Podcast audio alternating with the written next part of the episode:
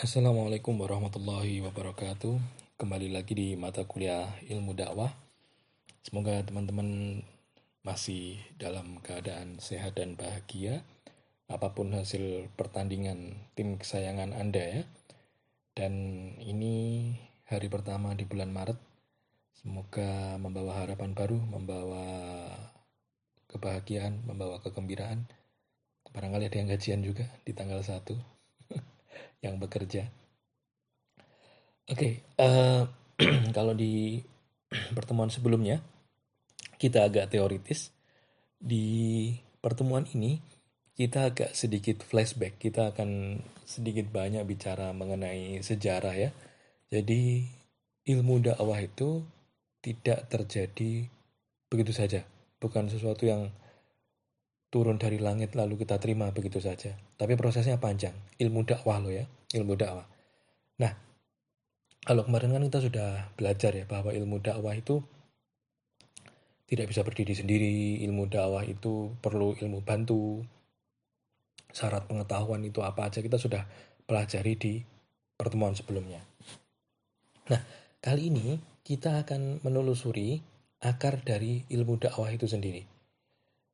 Kalau kita membaca buku Profesor Ali Aziz mengenai sejarah ilmu dakwah, sejarah perkembangan ilmu dakwah, maka kita akan ketemu penjelasan bahwa balagoh, balagoh ya, balagoh ini adalah uh, embrio atau cikal bakal dari ilmu dakwah.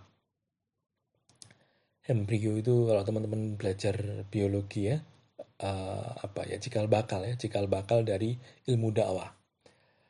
Balagoh eh, bagi teman-teman mungkin yang di pesantren bukan hal yang aneh lagi ya. Ini satu apa ya menjadi satu mata pelajaran sendiri biasanya balagoh itu. Nah, balagoh itu sebetulnya apa artinya? Balagoh itu kan apa sampai ya, sampai tablik. Ada kata tablik juga di sana. Nah, ini kata balagoh itu sering digunakan dalam Al-Quran terkait dengan dakwah sebetulnya. Balagoh kalau mau dijelaskan secara istilah itu artinya adalah ilmu tentang tablik, yaitu bagaimana pendakwah atau mubalik menyampaikan ajaran Islam yang mudah dipahami oleh mitra dakwah. Balagoh itu ya how to deliver, menyampaikan, menyampaikan kalau dalam konteks dakwah yang menyampaikan ajaran Islam. Siapa? Dai kepada siapa? Kepada mat'u gitu. Nah, ilmu balago kalau kita mau pelajari lebih dalam itu sebenarnya ada tiga di dalamnya. Di dalam ilmu balago itu yang pertama adalah ilmu ma'ani, kemudian ilmu bayan, dan juga ilmu badi. Ma'ani itu ilmu tentang cara memberikan pemahaman, Bayan itu ilmu tentang memberikan penjelasan, bayan ya, al-bayan. Al-bayan itu ya penjelasan ya. Lalu kemudian al-badi uh, yang ketiga tentang keindahan bahasa. Jadi balagoh itu di dalamnya ada ma'ani, bayan, dan badi. Jadi kalau kita cermati, ilmu ma'ani itu adalah ilmu tentang dasar-dasar atau kaidah-kaidah untuk memahami pembicaraan bahasa Arab sesuai dengan suatu kondisi Nah, ilmu ma'ani adalah ilmu yang juga mengajarkan cara menyampaikan pesan yang mudah dipahami. Ini tentang al-ma'ani ya. Jadi, apa ini sebetulnya sangat bahasa Arab sekali. Ini apa ya? Ilmu bahasa dalam Jadi kan gini. Bahasa Arab itu sebetulnya adalah salah satu bahasa yang kalau kita dalami gitu ya, sebenarnya ya termasuk salah satu bahasa yang paling rumit. Karena kalau bahasa Indonesia kan relatif apa lebih simple begitu ya. Bahasa Arab itu rumit itu ada balago. Karena di dalamnya juga ada apa keindahan sastranya itu Al-Quran turun dalam bahasa Arab ya dan itu ada ada keindahan sastranya gitu dan itu sebetulnya apa cukup cukup rumit juga cukup jelimet juga. Tapi nggak apa-apa ini pengetahuan dasar aja gitu kita nggak harus ngapalin. Tapi bahwa Al-Quran itu dasarnya dari balago itu apa sorry Al-Quran bahwa dakwah itu dasarnya atau embrion adalah balago itu menjadi pengetahuan kita bersama begitu ya. Oke, tadi itu ya al-ma'ani gitu. Selanjutnya al-bayan. Al-bayan itu kalau kita ibaratkan itu seperti retorika. Antara Albayan dan retorika itu sama-sama mengembangkan suatu topik. Dalam retorika, teknik pengembangan bahasa dapat dikelompokkan enam penjelasan, contoh, analogi, testimoni, statistik, dan perulangan. Dalam Albayan, secara garis besar ada tiga untuk mengembangkan kalimat. Tasbih, metafor, atau tasbih atau metafora, al-majaz, sindiran, majas, majas ya, majas dalam bahasa Indonesia itu ya, dan al-kinayah, kiasan gitu. Kiasan itu misalkan mengibaratkan uh, wajahnya terang benderang seperti bulan purnama misalnya ya. Itu itu kiasan gitu misalkan. Terus uh, apa namanya metafora, metafora itu uh, apa ya metafor itu dimetaforakan sebagai apa perempuan itu dimetaforakan uh, di metaforakan sebagai apa bunga misalnya. Itu kan metafora memetaforakan perempuan sebagai bunga. Iya ini sekali lagi adalah sangat uh, linguistik sekali sangat bahasa Arab sekali tapi ya sekali lagi ini sebagai pengetahuan lalu kemudian ada istilah ilmu badik jadi tadi ya dalam balagoh itu ada uh, ma'ani, bayan, dan badi. Badi itu keindahan bahasa. Badi itu tentang keindahan bahasa. Jadi kalau kita rangkum gitu ya, ilmu balagoh itu sebetulnya lebih dari sekedar ilmu komunikasi dan retorika. Lebih dari tidak hanya sekedar menyampaikan pesan. Kalau retorika atau komunikasi itu yang penting kan pesannya sampai. Ini saya membuat podcast, saya berusaha agar pesan yang ingin saya sampaikan itu sampai ke teman-teman. Iya kan? Ini ini ini podcast saya. Podcast itu adalah media. Saya ibaratnya adalah dai-nya, kalian adalah matunya. Podcast adalah media. Saya berusaha lewat media ini menyampaikan sesuatu yang dalam hal ini materinya adalah tentang sejarah perkembangan ilmu dakwah. Sebisa mungkin saya menggunakan istilah semudah mungkin agar teman-teman bisa paham bahwa uh, sejarah dakwah itu ada sejarahnya dan sejarahnya itu kalau kita bicara dakwah itu berkaitan dengan ilmu balaghah gitu. Nah, ini kan sekadar komunikasi saja. Tapi sebetulnya tidak. Karena uh, ada badik di sana ya. Maka di sini disebutkan dalam ilmu balaghah tidak jauh berbeda dengan ilmu komunikasi terutama retorika. Teori ilmu balaghah juga digunakan untuk pernyataan yang bukan bahasa Arab. Para ulama yang mempelajari ilmu balagoh tidak hanya mengetahui keindahan sastra dalam Al-Quran, namun juga dapat menjadi pendakwah yang mengesankan. Oleh karena itu, ilmu balagoh dapat dinyatakan sebagai embrio dari ilmu dakwah gitu. Jadi, dalam balagoh itu juga ada keindahan-keindahan. Uh, sehingga dalam menyampaikan dakwah pun juga disampaikan dengan bahasa-bahasa yang indah. Kan begini ya, uh, apa menyampaikan sesuatu itu kan ada seninya, ada tekniknya. Uh, anak kecil kita berkomunikasi dengan anak kecil misalnya ada caranya. Berkomunikasi dengan orang yang lebih tua ada caranya. Nah itu dipelajari. Ya kalau di hari ini kita mempelajari ilmu komunikasi dalam bahasa Arab balagoh, ilmu tentang cara menyampaikan. Nah di dakwah itu kan juga menyampaikan. Dakwah itu kan pada intinya juga menyampaikan, menyampaikan ajaran ke ajaran-ajaran agama. Tapi selain dakwah, selain menyampaikan ajaran-ajaran agama, itu juga ada nuansa tadi, ilmu badi ya. Jadi itu nuansanya keindahan, nuansanya sastra. Maka seyogianya pendakwah yang baik itu yang menggunakan kata-kata yang baik. Ya gimana artinya aja di dalamnya ada nuansa sastra, bahasanya juga yang halus, bahasanya tidak yang menyakiti, yang tidak provokatif, yang tidak agresif gitu ya. Ini ini sebetulnya rumus karena dakwah itu akarnya dari sana. Nah, oke, okay, kita kita tinggalkan dakwah sebagai embrio. Lalu kita uh, masuk ke bagaimana dakwah itu berkembang. Jadi ada tiga tahapan teman-teman mengenai wacana keilmuan dakwah. Yang pertama itu disebut tahap konvensional atau tahap tradisional. Uh, wacana dakwah di tahap konvensional atau tahap tradisional itu bagaimana? Pada waktu itu, dakwah ya hanya sebagai kegiatan dakwah semata. Sahabat-sahabat apa sorry, nabi-nabi berdakwah, sahabat apa Nabi Muhammad, nabi-nabi sebelum Nabi Muhammad berdakwah, Nabi Muhammad berdakwah, sahabat Nabi berdakwah, wali-wali berdakwah begitu. Dakwah ya dakwah saja, menyampaikan kebenaran, menyampaikan uh, apa kalam Tuhan begitu, ya, kebenaran Islam begitu, disampaikan gitu. Ya begitu aja, tapi tidak menjadi sesuatu yang ilmiah gitu. Ya hanya kalau bahasa di sini tuh uh, pelaksanaan dakwah belum berdasar pada metode-metode ilmiah, tetapi berdasarkan pengalaman orang per orang. Nah ini sangat tradisional sekali. Kalau sekarang orang kan enak tahap kita belajar ilmu dakwah itu kan kira-kira nanti semoga kita akan ketemu cara berdakwah yang baik itu bagaimana, yang efektif itu yang bagaimana, terutama dalam konteks Indonesia kita ingin belajar itu kan nanti ending salah satu endingnya kan itu kan sebetulnya. Nah dulu tuh belum ada buku ilmu dakwah kayak gini tuh belum ada. Buku apa diktat-diktat atau teori-teori. Ya kalaupun apa namanya uh, berdakwah yang baik itu ya hanya pengalaman orang per orang. Oh kalau di sini begini kalau di sana seperti ini seperti itu. Nah itu ini sangat apa ya, sangat tradisional sekali ya, belum ilmiah. Selanjutnya dari yang tahap konvensional dan tradisional itu beranjak ke sesuatu yang lebih sistematis. Jadi tidak lagi konvensional tapi belum ilmiah juga ya. Hanya saja sudah mulai mendapatkan perhatian.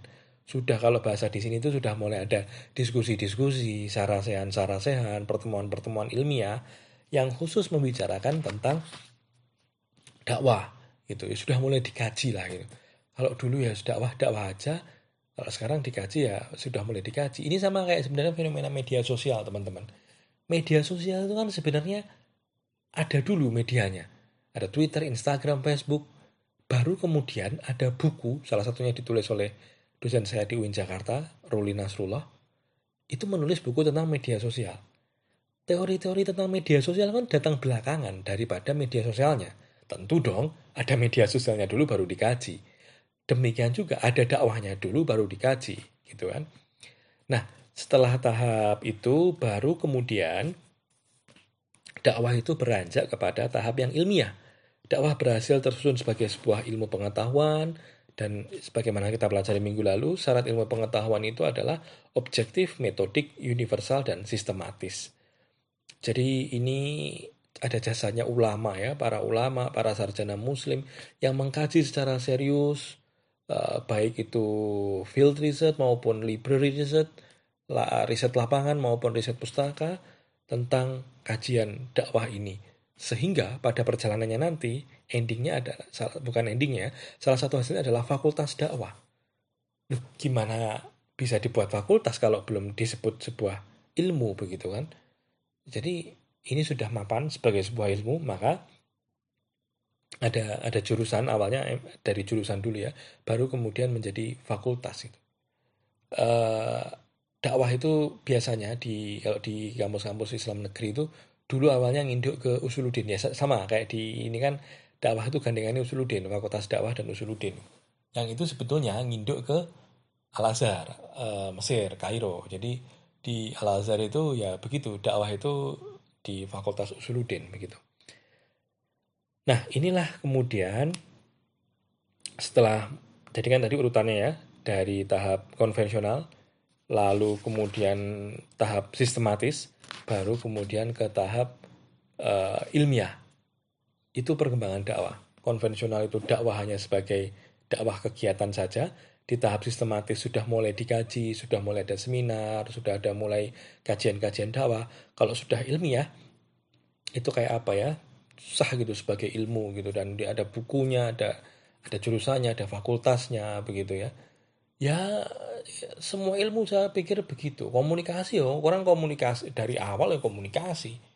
Uh, Nabi Adam itu ya berkomunikasi bahkan uh, kalau kita membaca uh, kitab suci ya Nabi Nabi Adam itu kan Nabi Adam dikeluarkan dari surga itu kan sudah bentuk komunikasi sebetulnya. Tapi kan ya itu komunikasi sebagai kegiatan aja, belum belum tersistematika sedemikian rupa dan belum ilmiah gitu.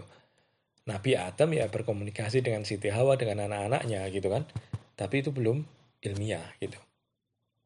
Oke, jadi itu eh, apa namanya tahapan-tahapan menjadi sebuah ilmu ya pertama konvensional atau tradisional lalu sistematis lalu kemudian menjadi eh, apa namanya ilmiah gitu. Oke kita juga mungkin sering kali bertanya itu bapak ilmu dakwah itu siapa? Bukan bapak dakwah loh ya. Bapak ilmu dakwah itu siapa? Oke kita akan cek sejarahnya. Jadi pada awal abad 20 itu pemikiran dakwah itu mulai dirintis menjadi sebuah pengetahuan atau sains gitu ya. Nah, tahun 1912, bayangkan ya 1912 sebelum Indonesia merdeka, di Kairo itu ada lembaga yang namanya Darud Dakwah wal Irsad. Itu tujuannya waktu itu untuk menghadang gerakan kristenisasi. Saya membayangkan itu kan masa-masa penjajahan ya negara-negara kayak Indonesia, beberapa negara di Afrika, sebelum tahun 45 itu kan ya belum merdeka kan, ada penjajah masuk dan mereka Cold Glory Gospel kan, mereka membawa selain membawa misi ingin meraup keuntungan sebesar-besarnya, juga membawa misi keagamaan gitu kan. Nah, dari lembaga itu itu apa itu adalah awal ya lembaga Darut Dakwah Irsad itu itu karena perang dunia akhirnya ditutup, lembaga itu ditutup. Tapi pada tahun 1918, 6 tahun setelah itu, Syekh Ali Mahfud itu menerbitkan kitab Hidayatul Mursidin ila turub al-wa'z wal khitobah. Jadi atau kita mudahnya menyebutnya kitab Hidayatul Mursidin ya. Jadi kitab Hidayatul Mursidin karangan Syekh Ali Mahfud itu dianggap sebagai apa ya peletak dasar terciptanya ilmu dakwah gitu ya. Jadi ini kalau kita mau sebut bapak ilmu dakwah itu sebenarnya adalah Syekh Ali Mahfud dan di mana di Mesir. Itu tahun 1918 ditandai dengan munculnya sebuah kitab uh, Hidayatul Mursidin dari Syekh Ali Mahfud. Oke. Kita lanjut dari tahun 1918 itu Syahri Mahfud kemudian produktif menulis kitab-kitab yang kajiannya tentang dakwah ya bahkan dia memiliki buku yang isinya kumpulan hitobah begitu ya uh, dan ya Syahri Mahfud ini juga pen, dianggap sebagai pendiri jurusan dakwah di bawah Fakultas Usuluddin Universitas Al-Azhar Kairo Mesir pada tahun 1918. Nah ini ini loh apa namanya awalnya tuh pada di Indonesia 1918 boro-boro universitas. Kita tuh waktu 1918 kan yang kita pikir adalah bagaimana kita merdeka kan. Nah di Mesir itu sudah berdiri. Jurusan dakwah 1918 itu adalah berdirinya jurusan waktu itu jurusan dakwah ya jurusan dakwah di bawah Fakultas Usuluddin di Al Azhar Kairo Mesir. Awalnya itu teman-teman. Semoga ini ya apa namanya ada bayangan gitu ya Mesir sudah Al Azhar sudah sedemikian maju pada waktu itu 1918 ya ketika kita belum merdeka Oke, lalu kemudian bagaimana di Indonesia? Bagaimana di Indonesia ini juga menarik. Kalau kita cek sejarah PTAIN, Perguruan Tinggi Agama Islam Negeri, itu kan dibentuk pemerintah pada 26 September 1951. 1951 itu kan berarti berapa? 6 tahun setelah kita merdeka ya. Merdeka 45, tahun 51 mulai ada perguruan tinggi agama Islam negeri. Nah, dakwah itu adalah salah satu jurusan selain jurusan tarbiyah dan jurusan kodok. Sebelumnya, PTAIN merupakan pengembangan dari pendidikan hakim Islam negeri, PHIN. Nah, PTKIN ini dimaksudkan untuk melahirkan para hakim di pengadilan agama itu maksudnya. Lalu kemudian juga melahirkan tenaga pimpinan di jawatan agama untuk daerah-daerah.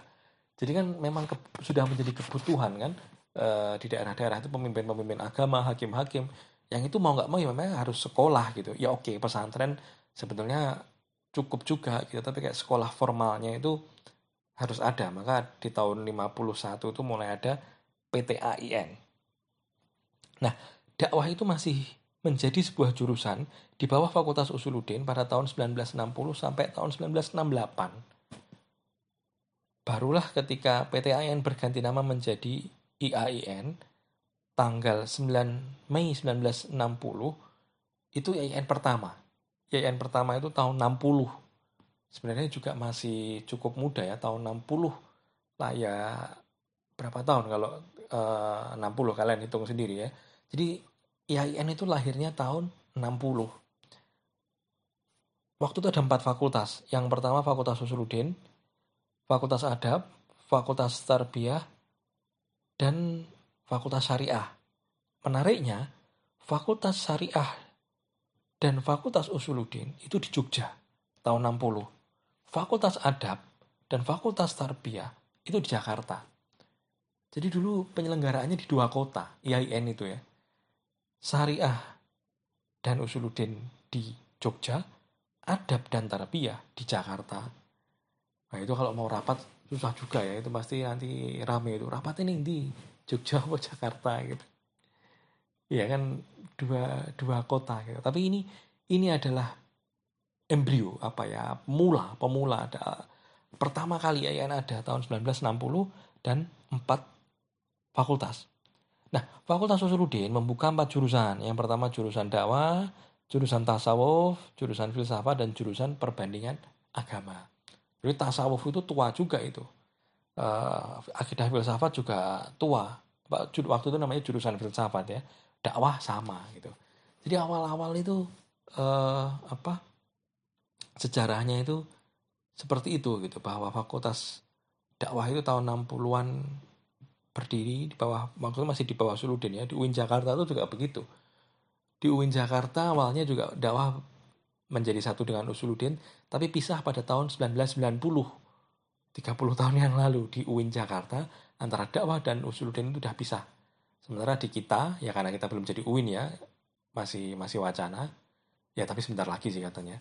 Uh, itu akan ya mungkin akan pisah juga ya uh, untuk menambah jumlah fakultas dan sudah layak untuk pisah.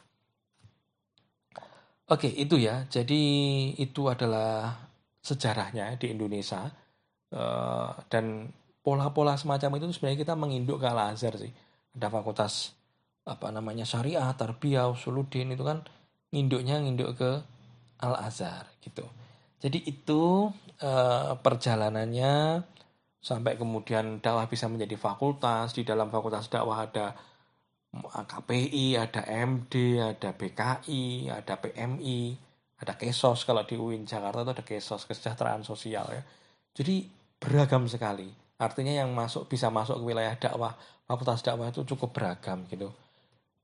Jadi itu eh, sejarahnya, perkembangannya bahwa saya sampaikan di awal tadi dakwah itu tidak turun dari langit begitu saja. Fakultas dakwah atau ilmu dakwah itu tidak turun dari langit begitu saja. Dia berproses pelan-pelan dari jurusan, bahkan masih induk ke Usuluddin, baru kemudian bisa jadi fakultas sendiri, terus punya banyak prodi-prodi di bawahnya. Itu kan apa ya e, menjadi satu perjalanan yang sebetulnya panjang dari 60 gitu dari tahun 60 sampai sekarang gitu itu eh, apa namanya perjalanan fakultas dakwah. Semoga nanti teman-teman sudah bisa baca sendiri ya, karena di situ nanti akan panjang tuh, ada macam-macam. Itu dari tahun ke tahun, dari zaman ke zaman itu perkembangannya mulai eh, apa namanya kapan KPI misalnya prodi KPI pertama itu di mana kapan itu nanti ada. Dan materi-materi apa saja yang seharusnya diajarkan di fakultas dakwah itu juga ada. Artinya ya ada perjalanan, ada proses yang panjang gitu sehingga kemudian kita layak menjadi sebuah ilmu yaitu ilmu dakwah dan bisa menjadi fakultas yaitu fakultas dakwah. Oke teman-teman, saya kira itu uh, podcast kita hari ini. Sebetulnya lebih ke sejarah, kita lebih tentang masa lalu, kita membicarakan masa lalu, tapi ya ini penting untuk kita ketahui bahwa ya jangan sampai kacang itu lupa pada kulitnya, jangan sampai kita lupa pada akar kita, asal usulnya dari mana. Dan induknya kalau apa namanya kita PT AIN ini menginduknya itu sebenarnya ke Mesir, ke Al Azhar, satu kampus besar, kampus terkemuka yang mengajarkan moderasi beragama, Islam yang moderat, Islam rahmatan lil alamin yang setiap tahun mencetak sarjana yang luar biasa dan ya, kita tentu berutang budi kepada mereka. Saya kira itu kuliah kita hari ini. Terima kasih sudah menyimak. Akhirul kalam. Assalamualaikum warahmatullahi wabarakatuh.